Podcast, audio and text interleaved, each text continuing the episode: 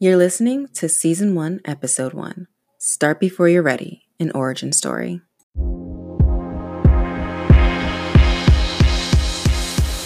What's up, Buttercup? You're listening to the Call Me Noir podcast presented by The Girl Solution. I'm your host, Alexandria Cox. I'm a mindset and manifestation coach for women of color looking to manifest the life they only dare to dream of. This show is all about sharing the steps and lessons from my own manifestation journey to inspire and lead your progress to the life of your wildest dreams. This season is titled The 365 Day Launch, where it is my goal to show up for you every day and press send. So let's dive in.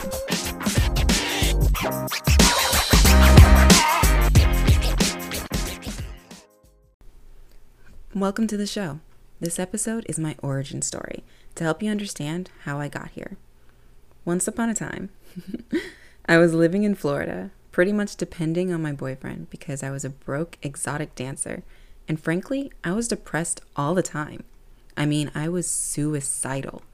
I was having anxiety attacks around the clock. And that little voice in my head just wouldn't shut up about how I didn't deserve what I had. I didn't deserve a boyfriend who cared. I didn't deserve to make money. I didn't deserve to be happy. The crazy part was, all I could focus on was that I really wanted to get out of debt. I figured that when I got out of debt, the little voice would shut up and that I could finally be happy. It would just solve all of my issues. The thing is, I was working multiple dead end jobs that barely paid my bills, much less helped me start paying back my debt. So every day I was feeling worse and worse and worse and worse while simultaneously working my ass off. So I was tired, dealing with my anxiety, fighting my depression, and running from my inner thoughts all the while being crushed by the weight of my debt, which was at about 50K. I really hit a wall one day when I woke up and I didn't have the will to get out of bed. And I remember laying there thinking, I'm broken. And I just started to cry. And it finally dawned on me. The narrative that was going on in my head was so damn negative. How can you get better when your brain is telling you you can't? How can you get better when your brain is saying you can't do it? It's kind of like when you were a kid and you wanted to grab a candy in the checkout line. Your mother told you no, so you didn't. But if you think about it, were you still capable of getting that candy? Of course you could. You could grab it, stuff it in your mouth, and she would be forced to pay for it. It would come with an ass whooping, but you were capable. Somehow your bond with her made her words true the moment she said them. And that's what I learned about my inner narrative my bond with my mind, or that whole idea of mind over matter, makes it so that everything around me is a physical manifestation of the narrative I told myself. I realized I needed to change those thoughts. I needed to find replacements. So, like any reasonable adult, I turned to Google.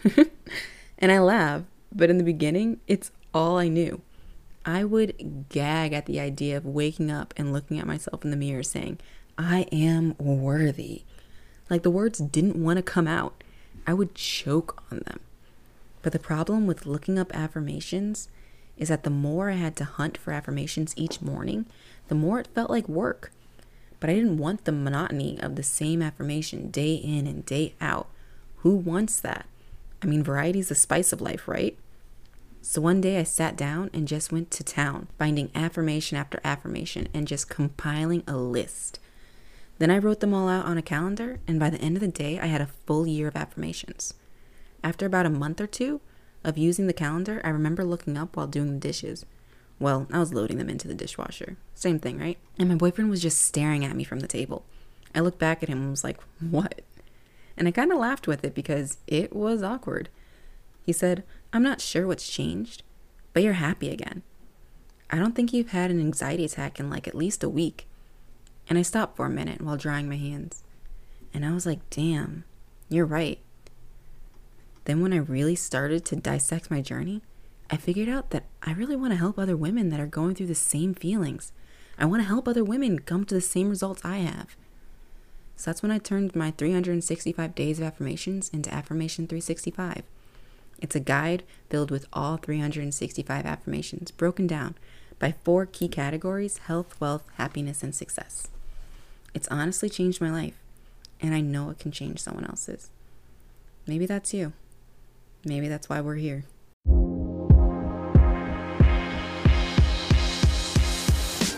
Did you enjoy this episode? The best way to show some love is to leave a review or take a screenshot and tag me on Instagram at thegirlsolution.com. Also, if you're looking to read up on the show notes or find the latest episode, go to callmemore.com. I'll see you soon, but until then, remember, where your focus goes, energy flows.